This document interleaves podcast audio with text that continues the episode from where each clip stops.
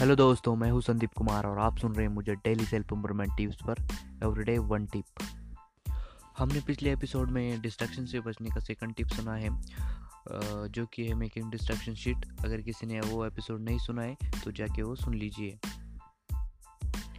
आज के इस एपिसोड में मैं आपके साथ डिस्ट्रैक्शन से बचने का तीसरा टिप शेयर करूँगा, जो कि है टेकिंग ब्रेक्स इसका मतलब है, अगर हम कोई भी काम कर रहे हो तो उसके बीच में ब्रेक लेना चाहिए। मान लो अगर हमने चालीस मिनट का काम कर लिया कंसंट्रेशन से कंसंट्रेशन से भरा हुआ पूरा चालीस मिनट का काम कर लिया, उसके बाद हम दस मिनट का या बीस मिनट का ब्रेक ले सकते हैं।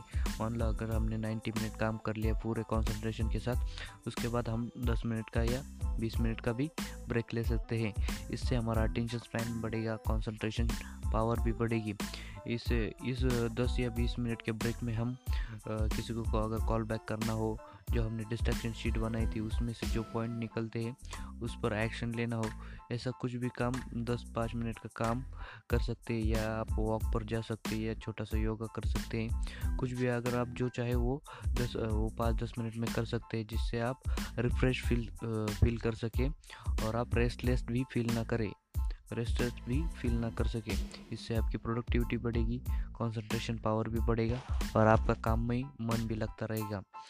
तो थैंक यू दोस्तों for listening my podcast and keep listening